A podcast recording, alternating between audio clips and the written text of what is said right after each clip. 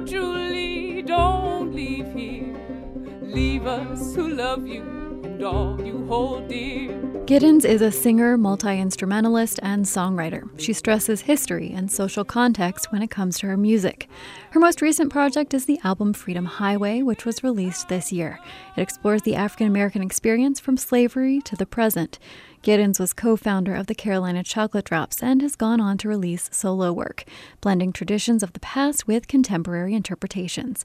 As a MacArthur Genius, she'll receive $625,000 over a five year period. For WFDD, I'm Bethany Chafin.